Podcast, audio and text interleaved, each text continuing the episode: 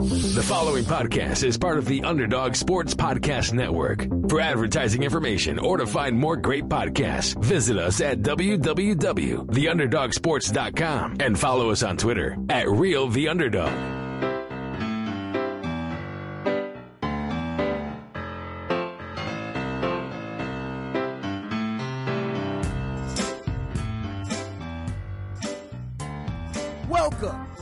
Underdog Sports MLB Show.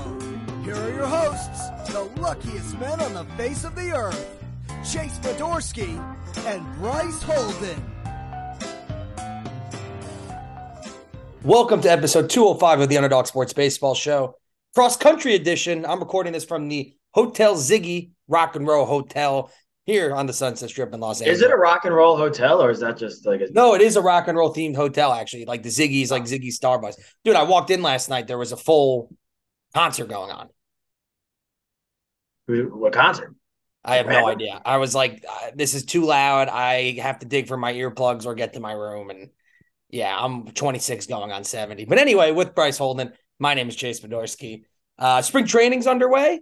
That's cool. WBC's coming up this week. We'll talk about that at the end of the show.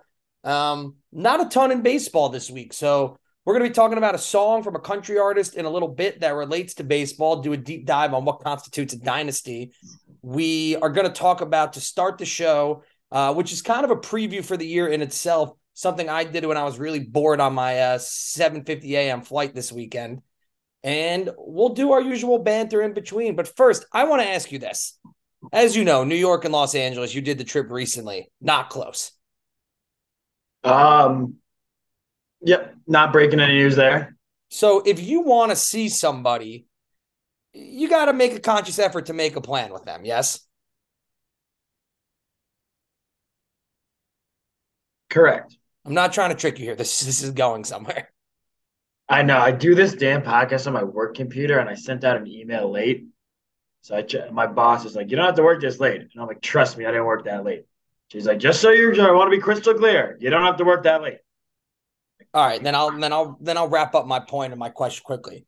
What are on the odds that uh, what are the BovadaSportsbook.com odds that on the night I'm getting dinner with our friend Mike, Mike who's been on the show before, he did the Bad News Bears way back in the pandemic, that at lunch today I would run into his wife. It's Zoe, right? It's Zoe. That's much more of like a New York City run in that I think that you would get than an LA run in. I mean, if we're talking about random random run-ins, I I don't I got a, a podcast to get through. I can't talk random run-ins. But that's a nice run-in, especially since you're plans with her husband. She just goes to me, Oh, you're seeing my husband tonight. I said, They're yes, great together. If It- that was her comment, they're unbelievable. They are a match made in heaven. I said, Yes, I am. It's just a matter of when he's going to show up. As long as he doesn't overshoot the restaurant, he should be on time. As long as he also doesn't have to go down the hill. Um, all right. So I just talked about uh, me being bored on a flight, which I shouldn't have been that bored to be 100% honest because I had Wi Fi and I had JetBlue. So I had television and I had internet. But at the same time, it was weird though because I wanted to watch college hoops and they didn't have the major networks. So they didn't have CBS, NBC, Fox. So that was kind of limited. Instead, I had to watch an Ohio State Michigan game. So I was looking up stuff to talk about on this week's podcast, and it got me wondering if we were to take the best starting lineups from every division in baseball, what division would have the best team? So I have my notes, and we'll go division by division here. I'll go position by position. Um, and first, we'll see if we're in agreement on the players. Um, and then we'll do some dialogue on who we think would win. The question is lineup, right? Not including pitching. I have a starting five and one relief pitcher for every division. So let's start in the American I, League. I gave you I when I when I texted you my answer, I was not taking pitchers into uh, That's okay. Well, we can go through it now and you can change your answer. okay. I'm not All right. change my answer. But, but it would right. be wrong. Actually, Ameri- maybe not. American League East. Just you you chime in if you have any problems with any of the positions. Catcher Adley. Yeah, wow. First base, Vlad Guerrero Jr. Yep. Second base toss up between Gleyber Torres and Brandon Lowe. I went Gleyber. Call me a homer. I went with Gleyber. I mean Gleyber has the upside, but the war community is not gonna be happy with you. Best abilities availability. Brandon Lowe didn't play much last year. Shortstop. Second best ability is not striking out all the time. Brandon Lowe does that even more than Gleyber, though. Um, so they no better? What about a healthy Trevor Story? Uh, what about him? I guess I should preface with yes, this is assuming if everybody's healthy. I don't know. Trevor Story was man last year. Let's get a Yankee on the team. Uh, short I'm gonna take. What? That's fine. Second base is not the strong suit for the AL East. shortstop. I went Bo Bichette over Wander. For now, yeah, but I could see that changing pretty early. Third base Devers. Yep. Outfield, and again, this is just three outfielders: Judge, Springer, Randy Arozarena. Good parity in the AL East, honestly. That's yeah, that sounds right. DH Giancarlo. Yeah, I love Giancarlo. Starting pitchers, I'm going to preface with my two honorable mentions were Gausman and Nestor Cortes. Um, so we're not even counting Chris Sale at this No. I, I know I said if healthy, but he hasn't been healthy in years. So I, I went Rodon and Garrett. Mm-hmm. And starting starting five, no order. Uh, McClanahan and Glasnow, You're like really all over the map on the healthy thing. and Manoa. Yeah, that sounds right. If everyone healthy Glasnow, the Glasnow health thing's fine. Manoa after one season. I mean, Gausman's had back to back really good years. Yeah, it, that one was the tough omission for me. I wrote in parentheses Gausman question mark. I would probably put if what depending on how we use we view health, which is going to be arbitrary. Gausman for Glasnow is the only spot I would have. All right, and then relief pitcher, I went Clay Holmes. Boston's bullpen. Ah. Garrett- I probably should have gone Garrett Whitlock in hindsight. That's really weak, man. He scares the shit out of me. Garrett Whitlock, or and again, remember I did this on the plane at nine in the morning. Garrett Whitlock, or pick a Rays reliever out of a hat. I would probably pick a Rays reliever out of a hat. Done. All right, so that's the AL East. Um, AL Central. This is the team that if we were to do win and loss totals, um, I would think pretty overwhelmingly would have the lowest Bovada win loss total. This is the team I texted you back is the worst. Yeah. So catcher Salvy. God, yep. For, I mean, dude, first base. You're gonna say God. It's Josh Naylor. Detroit. Detroit would be Miggy or Bad Spencer Torkelson. Kansas City is Vinny. I can't even say his last name. Or I would probably put what's I'd just go I would honestly just do Miggy for name value. It's Naylor, yeah, Naylor and Andrew Vaughn based on ability. Second base, I went with An- Andres Gimenez. Good for him. Um, shortstop, I didn't go Correa. Interesting. What'd Tim? Anderson. Tim Anderson's more valuable than Correa. Um, third, Jose. That's a good one. It's the best player on the team. Outfield, I went Buxton, Luis Robert, and Steven Kwan with Eloy DHing. So that way Eloy can't, you know, have a freak injury trying to go for a ball. That sounds right. The problem is, even like, again, it would be one thing if this team, like the AL Central vibe, and you look at Cleveland in the playoffs last year, their prime example is put the ball in play and run. But their pitching isn't even that good. I went Bieber, Cease, Lance Lynn, McKenzie, Sonny Gray with Giolito on the outs. Uh, Based off last year, that's right. But if I was starting a team, I'm taking the upside of Giolito over the steady Sonny Gray. and maybe Pablo Lopez too under that you know same heading. And closer, they got a good closer, Emmanuel Clase. I'm sure they have a good bullpen because they don't have a good anything else. AL West. Um, this is the one I had the most. Okay, which guy do we think would make it? Um, catcher, I have Cal Raleigh from the Mariners. Big ass, hit some big home runs. Yeah, I think you get I think you get good representation from four of the five teams here. Um, first base. The I think the answer is Jose Abreu. I went Nate Lowe though. I'd go Jose Abreu. All right, so we'll go Abreu slash Lowe. Uh, second base. I know Marcus Semien had a really good second half last year, Two years ago. But Jose Altuve had a really good year, so I went with Altuve. It's funny. I was when I was thinking of this team, I I had Semien in my head. Shortstop, kind of the same thing. Jeremy Pena had an all-time playoffs. Corey Seager kind of lived up to his contract, though. He hit 34 home runs. Yeah, I had the Rangers middle infield. And in a post shift world, I think Seager is going to be even better this year. And Semien may start hotter. That's I can't start any worse. Um, outfield. The outfield is outstanding. Um, Trout, Kyle Tucker, and Julio. And Ohtani DHing. No, I do not have DH Ohtani actually. And I just changed that. Who's DHing? How you not going to have Yordan Alvarez on the team? Ohtani is still in the starting rotation and could come off the bench and hit. I, I, I think Tucker's to the bench. Or do we cheat and move Yordan to first?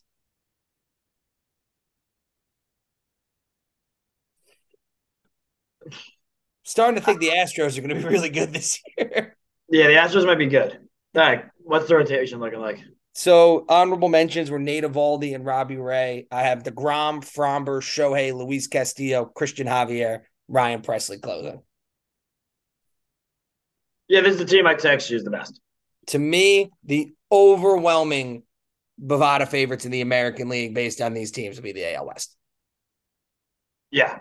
Every other team, there's like a so-so player at every position. This is all star at every single position. Yeah, this is their second team is better than the AL Central. All that said, though, we're going to move to the National League now. You could say the same thing about the NL East. Yeah, probably. I, J- I got I got JT at catcher. mm-hmm. I got Pete at first. Pete the polar bear. Yeah. Yeah. I got McNeil over Ozzy Albies. A little bit of recency bias. I think by the yeah, I think by the end of the year that cha- changes. But McNeil's the batting champ. Maybe at the start of the year. Short. I originally had Francisco Lindor, and I said it's not. It's Trea Turner. It is Trea Turner. Third, Austin Riley. It is Austin Riley. Outfield, I have Acuna and Harper.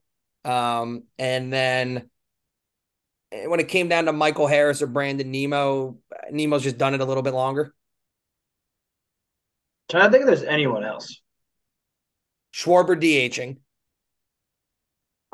Yeah, I was gonna say. See, this is why you got to lead a- AL West right now.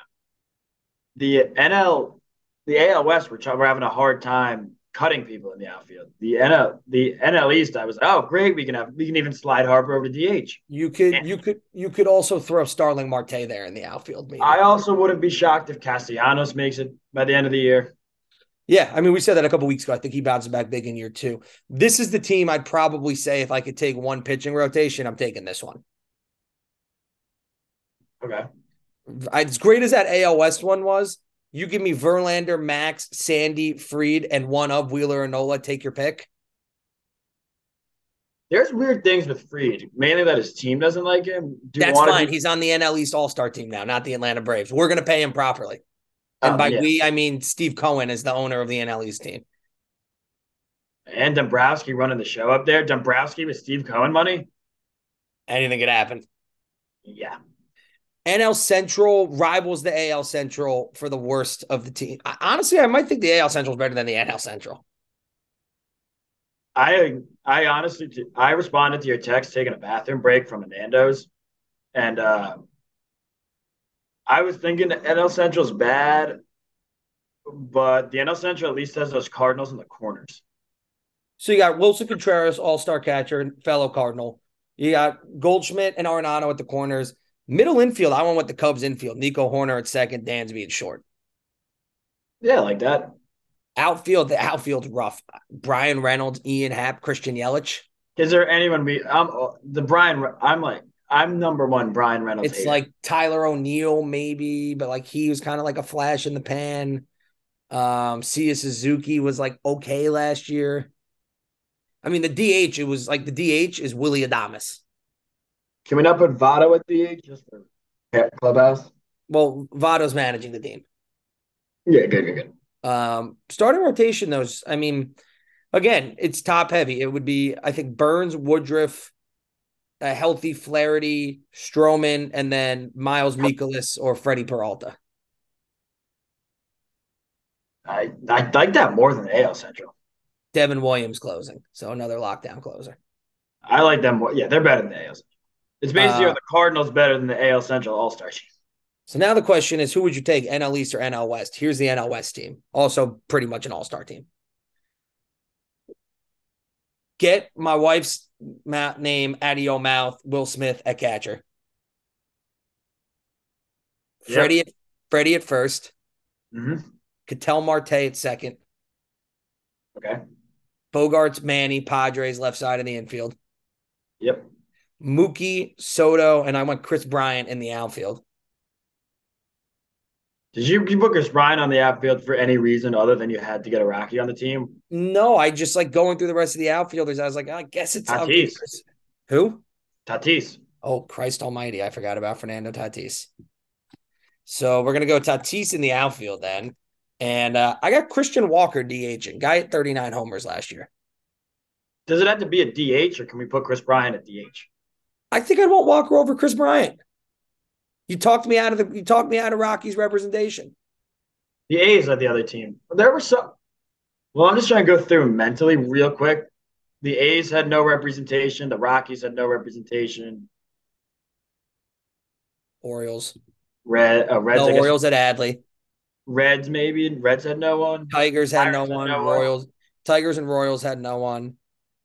Tigers, I said Miggy at first though. Um, dude, the Red Sox. Oh no, Red Sox at Devers. West no A's. East no Marlins and Nats. Or no Sandy, so no Nats. Central no Reds, Votto, whatever. Um, pitching staff for the Dodgers though, or for the Dodgers for the NL West. A lot of Dodgers. Urias, Kershaw, Darvish, Musgrove, Zach Gallen, which leaves Logan Webb and Tony Gonsolin on the sideline. Hader closing. And Blake Snell.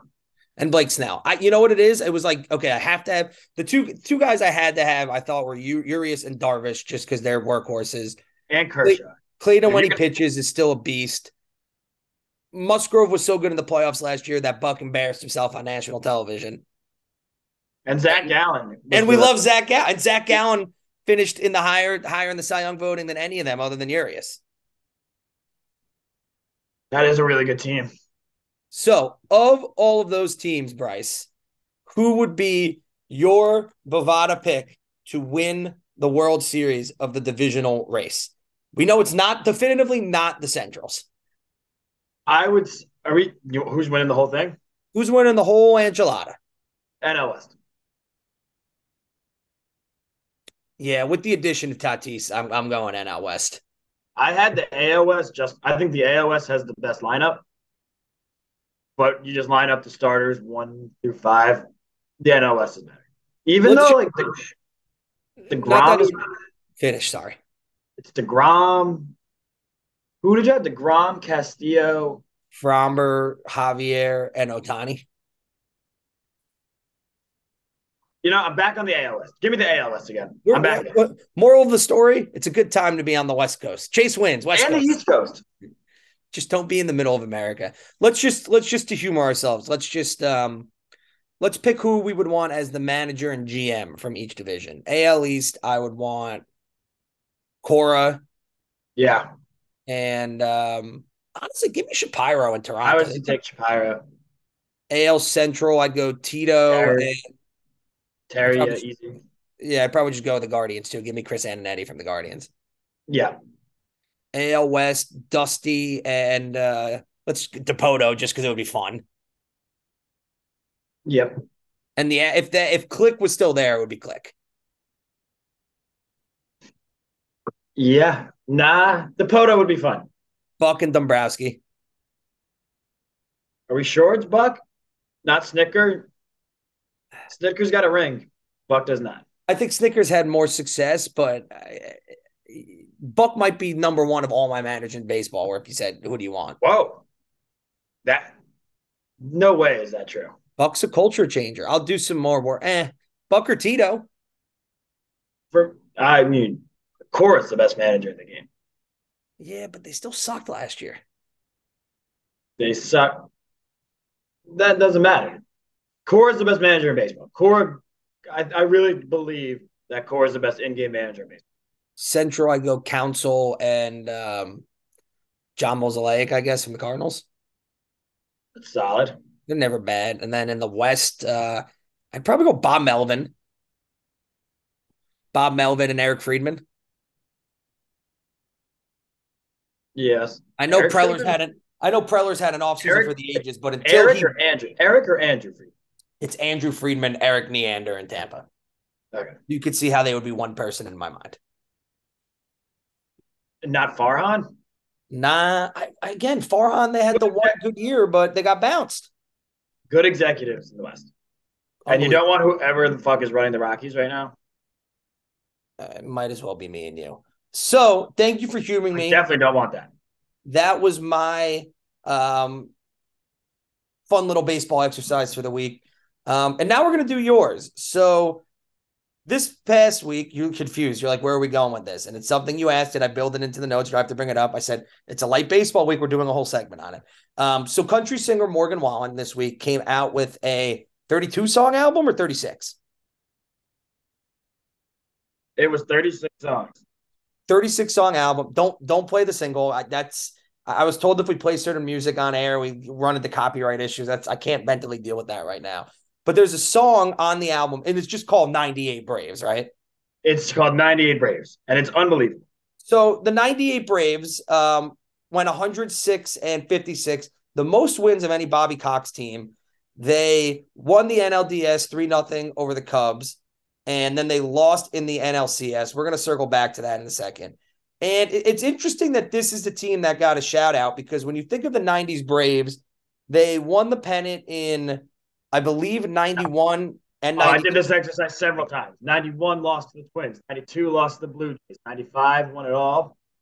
96 lost to the Yanks, 99 lost to the Yanks. Yeah. Five pennants in that stretch, but he decided to zero in on this team. And this team, you know, they, they have some interesting players. Four All Stars, um, Chipper Jones, Hall of Famer, Javi Lopez, Hall of Famers, Greg Maddux, Tom Glavine. Um, the team that they swept the Cubs in the NLDS. This is the Sammy Sosa year where he had 66 home runs, won the MVP. Um, Javi Lopez that year, a catcher, unbelievable year. 868 OPS, 34 home runs, 106 RBIs. Probably doesn't get caught, talked enough about as a very good Roids guy. He was a lot of fun in the old baseball video games. Like MVP Baseball 04, you got Javi Lopez as your catcher. You're hitting bombs. Andruw that year, 31 home runs, 90 ribbies, 27 steals, and a gold glove. This is th- this guy's stat line is a classic, like how crazy, like because this is again peak steroid era. Andres Galarraga, the big cat, didn't make the All Star team that year. 103 runs, 44 home runs, 121 RBIs, hit 305 with a 991 OPS. Didn't make the All Star team. When people say I was um what am I saying? Andres Galarraga, steroids. Oh, this is why people say steroids are sick. It's unbelievable. Um, Ozzie Guillen was on that team. He got into 83 games as a backup shortstop. Uh, the pitching that year, Maddux, typical brilliant self, 18 and 9, 222 ERA, 0.98 whip. Glavine, 120 games, 247 ERA. Um, Smoltz, 17 and 3, 29 ERA, 172 strikeouts. Kevin Millwood, 17 and 8, uh, 408 ERA. Denny Neagle, 16 and 11, 355 ERA. Um, probably in discussion, I would have to think for the best pitching staff of the 90s. Just thinking out loud here. I mean, you had four, five starters all win 16 or more games. I mean, one of the the best, the best rosters. The uh the classic. Those three at the top of any rotation. It's. I mean, we just did a whole exercise going through divisional all star teams. I don't know if there was any division that had a trio like that. I, those were three first, no doubt, first ballot Hall of Famers, like guys who cleared. I want to say Smoltz was the lowest, and he got in at like 85%. I'll double check that. I thought it was higher. Regardless, though, you look at this team, and again, they were pretty heavy, I would imagine, Bovada favorites in the NLCS against the Padres. Uh, they lost 4 2. That Padres team was led by Tony Gwynn, Kevin Brown. Um, I think Greg Vaughn was on that team. You asked me, is that the Caminiti MVP year? No, it's not even that. Um, so again, this is this is another year where the Braves maybe didn't live up to the expectations. So I want to talk about the Braves' 14 year run in general with Bobby. Eighty-two point nine percent for Smoltz. Okay. So uh, still though, 83% or higher, we're talking. Yep. Got in very comfortably. How would you define the Braves 14 year run? So again, to paint the whole picture, from 91 to 2005, they won 14 consecutive division titles, five pennants. They had five Cy Young awards. Uh, Maddux won two, Glavine won two, Smoltz won one, Chipper won an MVP. They had one, two, three, four. They had six baseball Hall of Famers: Maddux, Smoltz, Glavine, Chipper, Fred McGriff, and a football Hall of Famer in Deion Sanders, and a Hall of Fame manager, and a Hall of Fame manager, and, and the one guy that I advocate for most strongly to be in the Hall. Gary Sheffield. Had Sheffield too. Towards the back end. Who are you talking about though? Andre. Oh, duh. But I have to ask you though, you win one World Series title in 14 years, despite all that. Are the Braves a dynasty? No.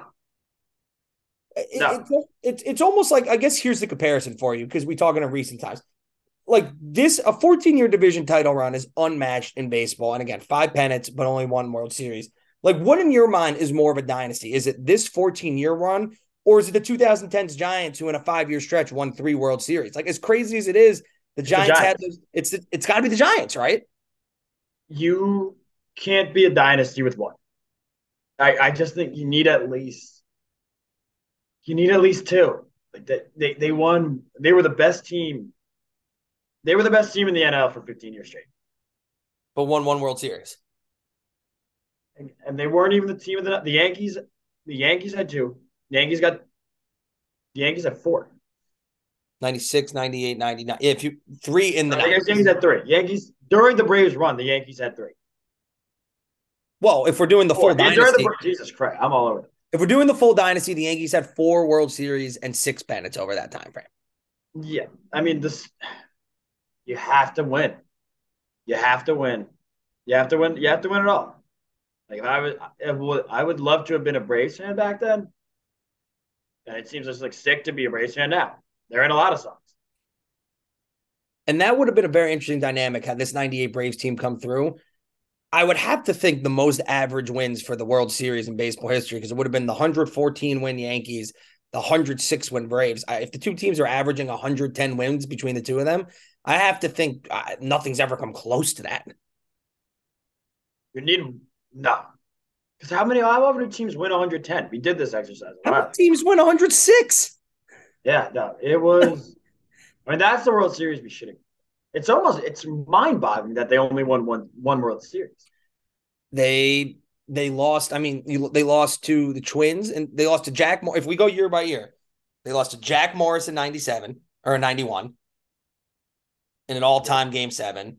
92, they lost to the first of those great Blue Jays teams with a ton of Hall of Famers. Yeah, the Blue Jays had two during this Braves run. Blue Jays had two. Um, 96, they blow the 2 0 lead against the Yanks. 99. That was the year they should have gotten the Yanks. They should have gone back to that. 99, the Yanks are a wagon. I think they the Yanks either swept them or won and five. Yeah, by that point, they never got back. I mean, and then you look at the you look at the National League teams all those other years. We could just do that, do this for the sake of doing it. 2000, you not only don't get back, but the Mets get there. 2001, Johnson and Schilling power the Diamondbacks. 2002, the Giants. 2003, I believe they lost to the Cubs in the NLDS. Um, and then the Cubs in turn lost to the Marlins. 2004, Cardinals. And then 2005, the Astros. Yeah. It's they're not a dynasty. They're probably the closest thing to a dynasty that isn't a dynasty. I can live with that answer. The, the, the, the theme of the show is what constitutes a denying what constitutes a dynasty. We're going to say at least two rings, and they're the closest thing to it, without being it. I just like, I mean, I think I call this Houston run a dynasty for just an easy comparison sake. Just because Houston got that second one this year, I think this Houston run is a dynasty. They have two, and they have an additional two pennants. I, I don't I don't disagree at all. Like that's I mean that's all the difference. That's it. You just need to get a second ring. And I I know that's a lot easier said than done. I know that's easier said than done. But uh I highly recommend the song. The album's really, really long. Have you listened to the album? No. Well, let's start with the song and then start going this one song and then just listen to the other ones. I'm trying to find that line. I don't want to misquote Morgan Wallen. I mean, there's I've never heard anybody make this comparison to a sports team before, but it's really good. Uh, I'm not even going to try and sing it. Spare everyone that. And if the line goes, but just like that season, girl, you and me didn't end with a ring on a hand. Deep. Makes you think. Really makes you think. But when I say it in my voice, it sounds a lot worse than the way Morgan Wallen sings it. You could tell he was very gutted by the fact the Braves didn't win the World Series that year. Yeah, I mean, just think what's going on with all these countries. The Braves are doing a number on them. When that one girl didn't let she didn't let Tim McGraw watch a Braves play a game all year.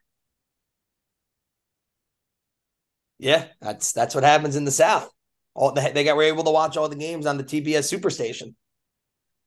The Braves, because of that, the Braves there are a lot of sneaky Braves fans scattered throughout the country. Tons.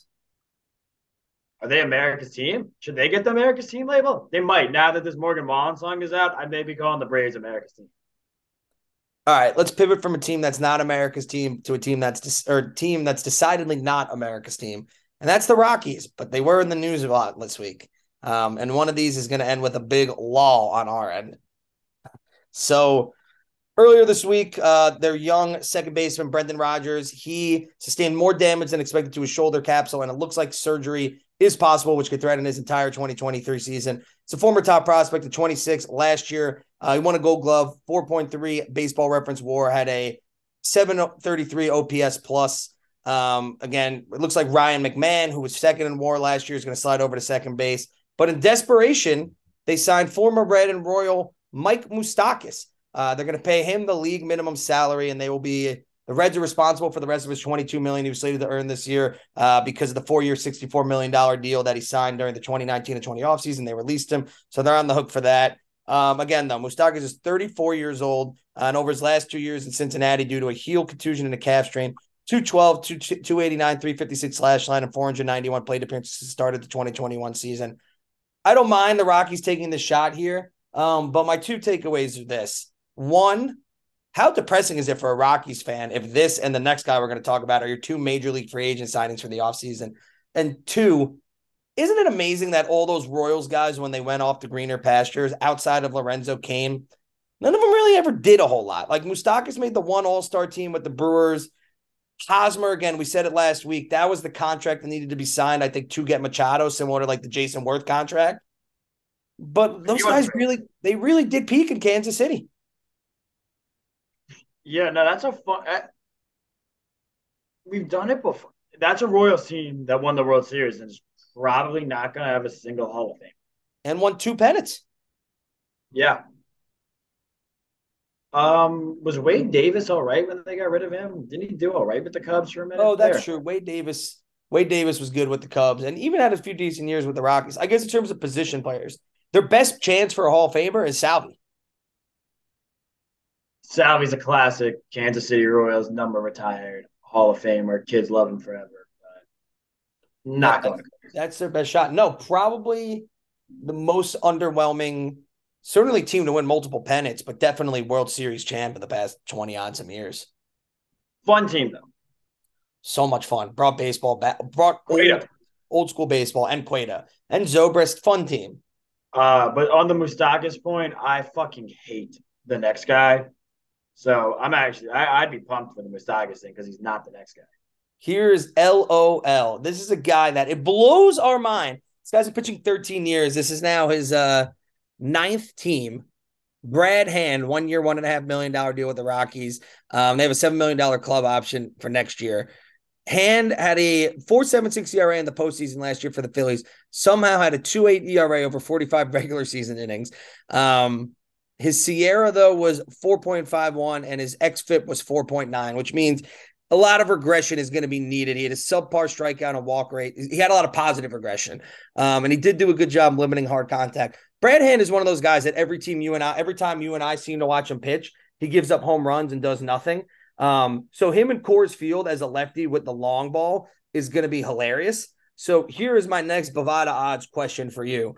Over under 25 home runs Brad Hand gives up as a relief pitcher in Colorado this year. Over. Brad Hand fucking stinks. I, he stinks. He's a skunk who sat at a stump I thought the stump sunk, stunk, but he stunk.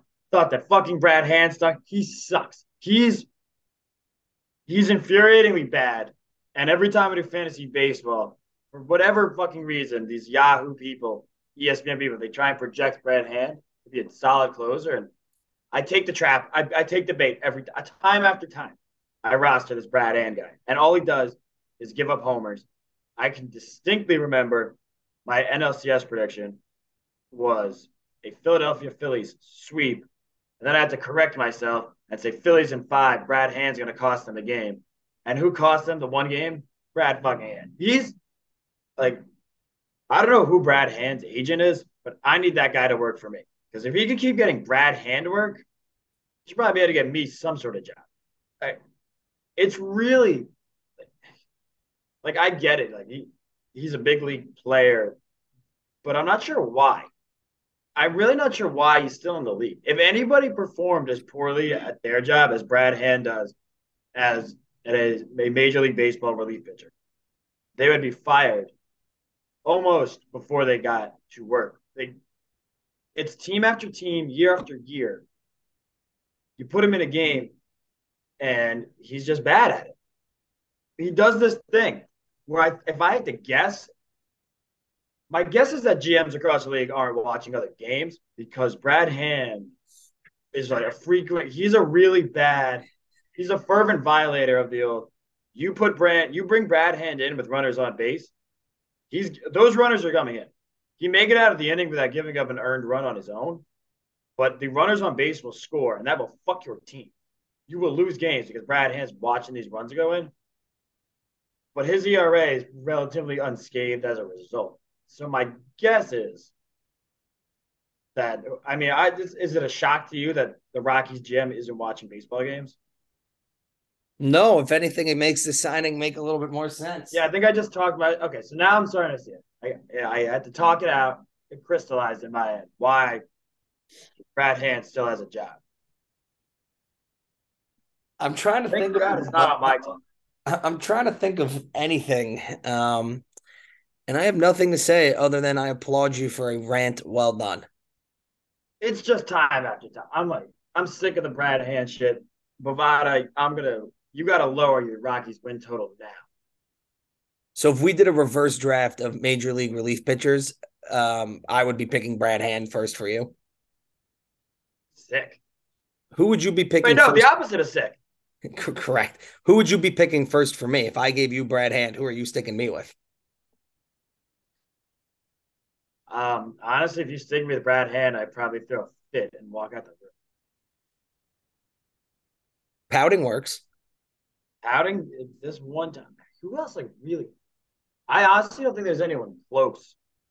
I like for you, I may give you Chapman because I know how much you just hate Chapman. Chapman is certainly a good choice. Um, another good choice for me if you want to go recent Yankees. If you've ever seen me watch when he comes in or just watched me, uh, Zach Britton would be another good choice.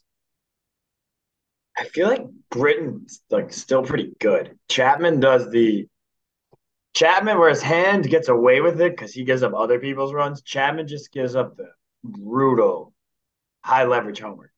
They're not only home runs, they are the worst possible home runs. Yes. Yeah. And he doesn't give a shit about it. Yeah. Well, did you, by the way, did you see a picture of Chapman in a Royals jersey? Yeah. He looks massive. It is just like, that's going to be a great, and there's Twitter accounts that have athletes in random jerseys. The Aroldis Chapman Kansas City Royals pick, that is, that's just like, that is weird looking. Yes. Let's talk about another relief pitcher who's actually been pretty solid of late. He signed a one year deal with the Rangers. Uh, and to me, this actually wraps up what's been a very good offseason for the Rangers. Uh, Will Smith, one year deal. Uh, after spending the later portion of the season last year with the World Series champion Astros, he now joins the Lone Star State's other team. The Braves traded him uh, to Houston at the trade deadline in a 3.27 ERA over 22 innings with the Astros. Didn't pitch in the postseason, but still earned his second consecutive win uh, ring. Uh, I Bo- love that. Bochy was his manager with the Giants from 2016 to 19. Um, and again, for a team that's looking to get over the hump a bit and get to the postseason, you not only signed a lefty, but you signed a guy with a bevy of postseason experience between the Giants, the Braves, and the Astros. He's won two rings. And again, if you could have had Will Smith for the same price as Brad Hand, I think we both know who we would have chose. It's never Brad Hand. I think it's. I'd have to do some more research on it. I love when players win consecutive rings on different. Offhand, guys who I can think of. Yeah. Hinske did it. I think Hinske did it. No. No, Hinske made it three times, but won two. Yeah. Mhm. Um, Zobrist definitely did it. Zobrist did. Peavy. PV, Didn't Joc do it? Joc just did it. I was gonna say Soler, but Soler did not. Did not. Um, I mean that's a good that's a good trio right there. It's fun. It's a fun trio. Peavy. Peavy's cool. Yeah, Peavy still got his duck boat. And cable car? I think he's got it all. Yeah, good thing he didn't win with Mets or Yanks because uh, you have to have a subway card too. Yeah, you need a much bigger backyard, I would think, for that. Much smellier. We reported a couple weeks ago about the news that Mike Clevinger was under investigation from the league for allegations of domestic violence and child abuse. Uh, Major League Baseball announced the results of that investigation today and said Clevinger will not face any suspension or other discipline from the league. League said the comprehensive investigation included interviews of more than 15 individuals in addition to Mr. Clevinger and the complainant, as well as a review of available documents such as thousands of electronic communication records. The Office of the Commissioner is closest investigation and bearing the receipt of any new information of evidence. The Office of the Commissioner will not be imposing discipline on Mr. Clevinger in connection with these allegations. Part of his path forward, Mr. Clevinger has voluntarily agreed to submit to evaluations by the joint treatment boards under the collectively bargained policies and to comply with any of the board's recommendations. MLB will continue to make support services available to Mr. Clevinger, his family, and other divi- individuals involved in the investigation. And again, the investigation was ongoing since last summer as Olivia Finestead, the mother of Clevinger's 10 month child, told The Athletic um, that there were two incidents where Clevinger was accused of choking her, um, and another where he slapped her and threw used chewing tobacco at their child. I think this is one more. And again, we don't know any of the evidence, and you're innocent until proven guilty, and this is proof of that. But I, I don't know. I think Major League Baseball fumbled the bag a bit here. I, it's it's you want to give a guy benefit of the doubt, but Clevinger has also never really done anything to give me benefit of the doubt. He got thrown out during the COVID season. He's best friends with Trevor Bauer, which again, you're not always who your best friends are, but certainly doesn't help your case from an optic standpoint. Um, I don't know. I guess the White Sox have to be relieved. That's a silver lining. The, the White Sox have to suspend him. White Sox just take it on themselves. First, it's a starting pitcher. You give him a 15 game suspension strictly to get for optics. You get the optics of suspending your guy, a lesson. Like you can't. He, these allegations are bad, and they came from his family. Like at least put him in some sort of like. Maybe all leagues need it. Maybe all need all leagues need to develop like. Like a behavioral, like some sort of behavioral school, or I. They need a they need to do something to curb this sort of behavior. Just like human as a human being, it's disgusting. You can't do it. Anything like this. These allegations, I'm assuming, didn't come from nowhere. So they should have done something more. The league should have done more. The league also has the ultimate authority on this. They can put him on the commissioner's exempt list. Here's my take though. The White Sox aren't going to do a thing because this has been going on through last summer and they still signed him. And and again, I'm sure the commissioner and his office didn't lay out the full stakes of the investigation, but there's no way the White Sox didn't know anything. No, this is bad luck. Uh, Maybe I'm uh, naive to think that, but This is bad. This was this is this was bad. And I do like what I haven't formalized that idea, but just to go another like like the Grizzlies suspended Ja Morant right away. instantly. Like Ja Morant's way more valuable to the Grizzlies than Mike Clevinger is to the White Sox. And I know it's they're different things. It's not. I can't. It's not. They're not the same offense. But there's a chance that Ja Morant just had it. We don't know. I'm not even gonna say, but like, the Ja Morant thing, there's a lot to be discovered or uncovered there. And the Grizzlies acted quickly, sent him away two games for an indefinite. Life's all about optics. And you want to talk about more bad optics? Five years after Major League Baseball's lobbyists succeeded in passing a controversial bill exempting minor league baseball players from federal wage law, the league is again lobbying for changes, this time at the state level, uh, with the Athletic reporting that uh, in Florida, Major League Baseball supporting legislation to exclude baseball players from the state's minimum wage law. The league has also undertaken related efforts what? in Texas and Arizona. Why? Why? I just don't get it. Just pay them what they're worth. Pay them the minimum wage. They're not Honestly, worth minimum wage, but pay them at minimum the minimum wage. Yes, pay them at minimum the minimum wage. Correct. Fucking what's it called? Fucking Florida needs to go. That's all I got. That's I, I just this shit is just so aggravating to me. Uh, Florida's bad. Florida sucks, man. Like Florida, Florida's like Florida. I would say what are your like political bovada question for you? Sure. Higher are the odds better that Texas will vote for a Democratic presidential candidate or Florida? Who's voting blue first? A presidential candidate? Yep. Texas only because you have Austin and the Dallas Fort Worth area. Um, and in addition, with Beto, you've had some not like huge national Democratic candidates come out, but people at least in the media. Florida, I feel like between um, is it Rick Scott, the governor? Yeah. You know, between him and then DeSantis, uh, Marco Rubio before that, there it's just like nothing but huge Republicans. Yeah, growing up, Florida was always considered a swing state. I Texas uh, seems way more of a swing state to me. Florida's Florida's Florida lost Miami. Miami swung red. And that was, was always the saving grace with Florida. If you go, I was going to say Texas, at least now it seems does still have some big liberal hotspots. I don't think Florida has any. The Austin's very blue, and Texas. I don't know how blue Fort Worth is. They did a. There was a president shot in the Fort Worth area at one time or another, and he was Democratic. But even his running mate was a Democrat from the blue from Texas. Correct. They were just trying to get their guy in. That's how blue Texas is. My favorite president, Lyndon Baines Johnson. No, Lyndon, big eared motherfucker, but uh, yeah. good guy. My favorite part about LBJ is to fuck with people. He used to have them come into his office and he'd just be shitting with the door open. Oh, that's that's that's that's just like some good old fashioned Lyndon Baines humor. And like a lot of good civil rights stuff. And we just won't talk that about That would probably that wasn't as humorous, but it was And we just won't talk about the Vietnam War and we'll move on to our next topic of miscellaneous moves. Um, Padres minor league deal with Rougned Odor, uh, dating back to 2019. He's at 201, 274, 398. Um, last year, his strikeout rate dropped to 23.1%, but he also had 13 home runs, his lowest total since the 2019 season. Um, Jackie Bradley Jr. signed a minor league deal with the Royals with an invitation to, invitation to spring training. 33 year old is still great defensively. Career tallies of 74 defensive runs saved. Uh, last year, the glove was glove was as good as ever. Um, but between the Red Sox and the Blue Jays last year, um, he had 203, 255, 311, 56 WRC plus. And Trevor Rosenthal signed a minor league deal with the Royals uh, with an invitation to big league spring training. Uh, it's a second stint in Detroit. He made 10 appearances for the team in 2019. Injuries have kept him out the past two MLB seasons, but in 2020 for the Royals and Padres, he had a 1.9 ERA across 22 and a third innings.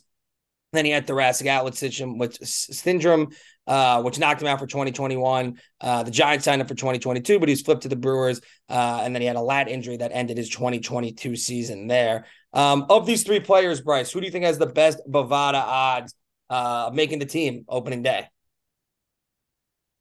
I'll be honest. I started uh, once you start talking about Jackie Bradley Jr., I was like, oh, this is these guys aren't very good, are they? So I did do some research on an earlier discussion topic. You want me to quiz you on it? I have the list of players to win back-to-back World Series with teams. All right, I'm going to go with of those three then to answer my own question. Trevor Rosenthal, if he's healthy, the Tigers bullpen is then. Yes, that was. Um. Yeah. I mean, can you give me? Can you give me the years? Was, I don't think. Uh, I don't think that's going to help me get the players that much. No, one of the we mentioned one of the players. Then there's a bunch from like the 40s, 60s. We got there are there are only nine. Well, we mentioned Zobrist. Yeah, there. We mentioned the Joc.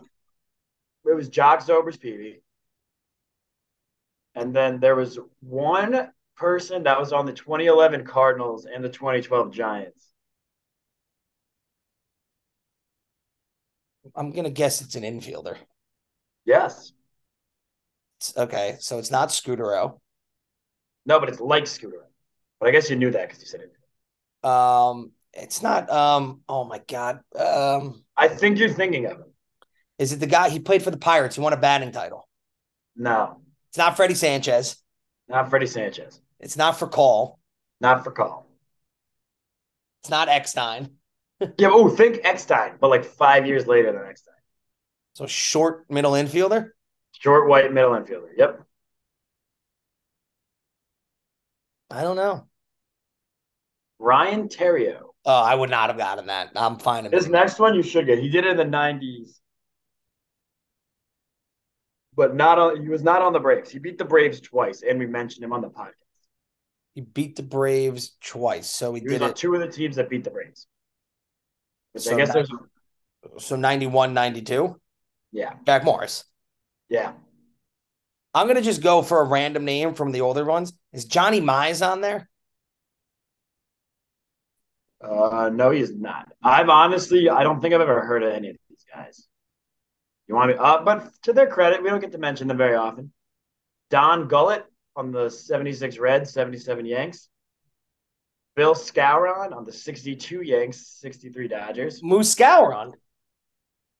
Clem Labine on the 59 Dodgers and 60 Pirates. Clemmy used to cook the food at Scatico, of course. And uh, Allie Clark on the 47 Yanks and 48 team formerly known as the Cleveland Indians. Yep. All right. I wouldn't have gotten that. Good questions. That's a fun one. Um, okay. So injuries. Vlad Oh, yeah, Jr. this is good. Vlad Jr. out for the WBC. Uh, he's got some right knee soreness while running the bases, and an MRI revealed minor inflammation, but no structural damage. We'll hold off on the WC preview in a bit, but DR's had a lot of guys drop. I'm kind of loving Team America. I think I got sold on the dark horse, whatever team Acuna is on, Venezuela. Is Miggy playing too for them? I hope not, because that would make my pick look a lot worse. All right, while you look that up, Jose Quintana, the Mets injuries are starting. Small stress fracture in his fifth rib on the left side. Uh, he left his spring training outing yesterday with side tightness. Later announced he was drawing with Yeah, the WBC. Um, he's leaving camp, heading to New York for further imaging. Seiya Suzuki, highly likely to start the year with an oblique injury on the left side. And Phillies top prospect Andrew Painter, over the arguably the top prospect in all of baseball, uh, reported feeling tenderness in his elbow and has been sent for testing. Uh, again, the Phillies wanted to give this guy the fifth spot over spring training if all went well. Alas, he's hurt. Um, so we'll see what happens. Hopefully, that's just nothing but a little, other than a minor little, you know, inflammation. Because this is a guy I'd love to see in the big leagues. Fans want to see in the big leagues, and um, I would love to draft this keeper in fantasy. So there's that. Moving He's along. now on my radar. Yeah, it's okay. I'll, I'll give you some there. Uh, moving along to some miscellaneous news. Um, we had our first no hitter of the year. Wait, Chase. I don't. Was Gavin Lux this week or last week? We talked about him last week. Okay, good. Yeah, super torn ACL. Yeah, no, that video is. It's not. That video is not aging particularly well either. That's like a bummer. No. First no hitter of the year. Uh, Cubs a four nothing no hitter Friday at San Diego Spring Training Stadium. Uh, four nothing victory at Peoria Stadium. Seven Cubs pitchers combined for the no hitter. It's the first spring training no hitter since March twenty fourth, twenty seventeen. Uh, Justin Steele fired two perfect innings, needing eighteen pitches for six outs. Javier Assad followed with two hitless frames of his own, and Brad Boxberger, Adbert Alzolay. Jeremiah Estrada and Cam Sanders each then threw one scoreless frame apiece, and Nick Burdi finished off the first no hitter in a ninth. What does this mean? Absolutely fucking nothing. But it's a no hitter. Yeah. It's uh, good for Boxberger. That that name that name is familiar. Yeah. Good for the Cubs. I'm telling you, I'm all in on this Cubs team. You're all in on the Cubs team. I'm I'm all in on the Cubs. First, they throw out all their good players on opening day, and uh now they go and do this. So there you go. Opening day of spring training. Not if they don't throw out their best players opening day, opening day, then we got big problems, and uh I need to reevaluate my stance. They're just saving it for the second half. They're trying to do the whole Marcus Semien thing, but make it a team wide. I hope not. I really hope not. Max Scherzer had a good little back and forth with some umpires this week. Um, he theorized the new pitch clock would allow pitchers to dictate the pace of games. Um, and he raced too fast even for the pitch timer Friday um, against the Washington Nationals. At one point, he started throwing a pitch to Victor Robles. The moment plate umpire Jeremy Riggs reset the clock, and he was called for a balk. Scherzer said, "He calls time. I come set. I get the green light. I thought that was a clean pitch. He said no." Oh, turns out uh, I'm playing a Yordan Alvarez home run clip in the background, looking up the box score sure that was a depressing one for me. Um, he said we have to figure out where the limit is. And again, you have 30 seconds to resume play between batters. Uh, pitchers have 15 seconds to deliver the ball with nobody on, 20 second with a base runner. Some pitchers have adjusted very well to this. Wandy had an at bat so effective Thursday for the Yanks. They had a three pitch strikeout in 20 seconds. Uh, with two on and two strikes against Riley Adams in the third inning, Scherzer froze in the set position and let the clock pitch clock tick down to seven to make Adams call a timeout. And then he became set as the 20 second clock started. And when Adams came into the box at 11 seconds, he immediately delivered, uh, getting a swinging strike on a 96 mile per hour fastball. I bring this up because Max Scherzer is one of the most cerebral pitchers in baseball. And my question, my question is, how many pitchers do you think? And I don't think Scherzer did anything wrong here. I actually think he's right. Um, but how often do you think pitchers, especially early on, are going to test the limits and umpires for the sake of? I'm going to use the expression not being shown up because of how umpires are um, will call it against the pitcher, even though what they're doing is very much within the the land frame. The land frame. That's not a word. The layout of these new rules. This, uh, I'm not surprised that Scherzer did this. I get the polite term for what it is, games, but it he just like what the way you describe it, and I think you're right. Seems like Scherzer just like made the most of it. What Scherzer did is the intent of the pitch clock. That's why it's there. Yeah. So is it a surprise that Scherzer's the first pitcher to try and move like this? Not at all. He was probably the Bovada favorite for the first one. He almost said as much that he's trying to get an advantage out of this, which is what you want. You want your ace to do that. You want your best players to just take advantage of the game any way they can. And I'm sure he keeps doing this. Something tells me this won't be the last time Scherzer tries it. So along those rules, along those lines, defensively, we had the Red Sox uh, try to take advantage of the rules effectively. We saw Rover for the first time uh, against Joey Gallo, an extreme pull hitter. They moved their left fielder to center field. They moved the center fielder to in between first and second base, and then the right fielder played right field. That's totally allowed. Just get the fucking hit the ball to left. Just hit the ball the other way, and it's a triple. That's why everyone's making such a big deal. The rover, the rover, the rover. It's like if he taps one down the line, it's an extra base hit every single time. So let's yeah. let's stop. These are professional baseball players. If you get paid again, if you get paid that much money, you can hit the ball. There, we're not even asking you to hit the ball all 360 degrees. So like just use the other, use the other six, just use 60 extra degrees. Hit the ball the other fucking way, man. Not that hard. Nope, not at all. Right, I it's hard for me, but again, that's not my profession. We are not professional baseball players. Um, shout out to the University of Washington, who scored 32 runs um, against Northern Colorado this weekend in a 32 7 victory. This was on Friday. They put up 21 runs in the first two innings. Uh, they had 19 hits in the game, 15 walks, eight hits batsmen, scored 11 runners in the first.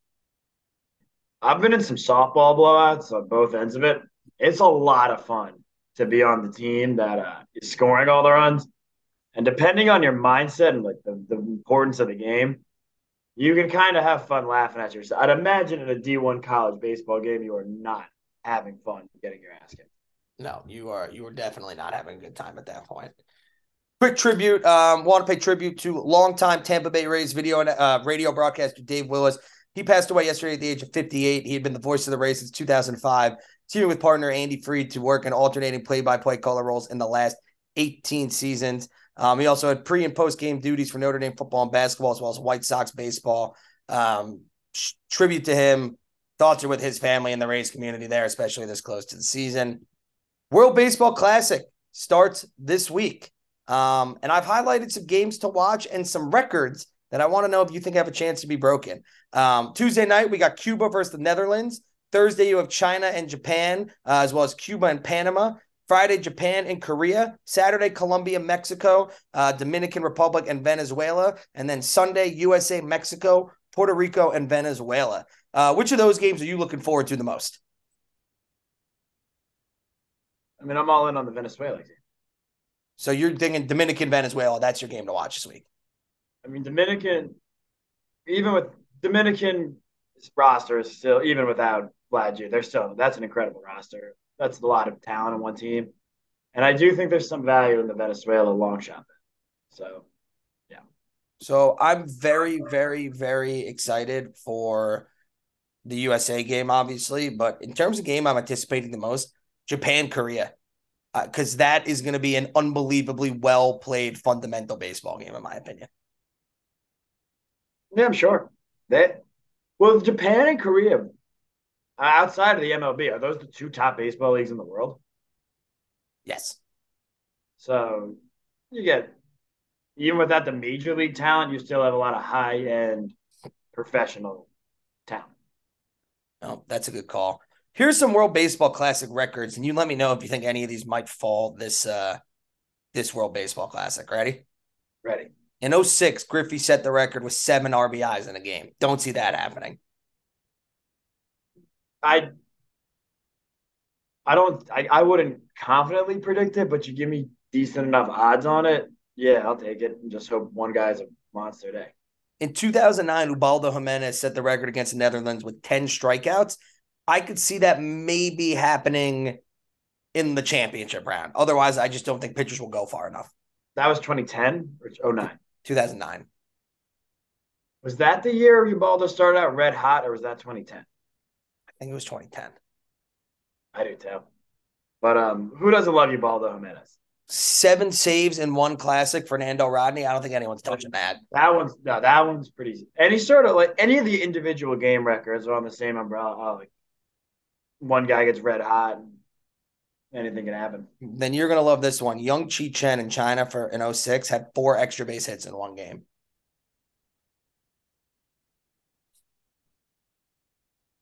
I'd be more confident betting on the seven RBIs. Or I get, you know what? It would be eight RBIs, and I think eight RBIs is a lot more likely than five extra. To break that record, you need five. Yep. Shohei today, uh, they had an exhibition game for Team Japan.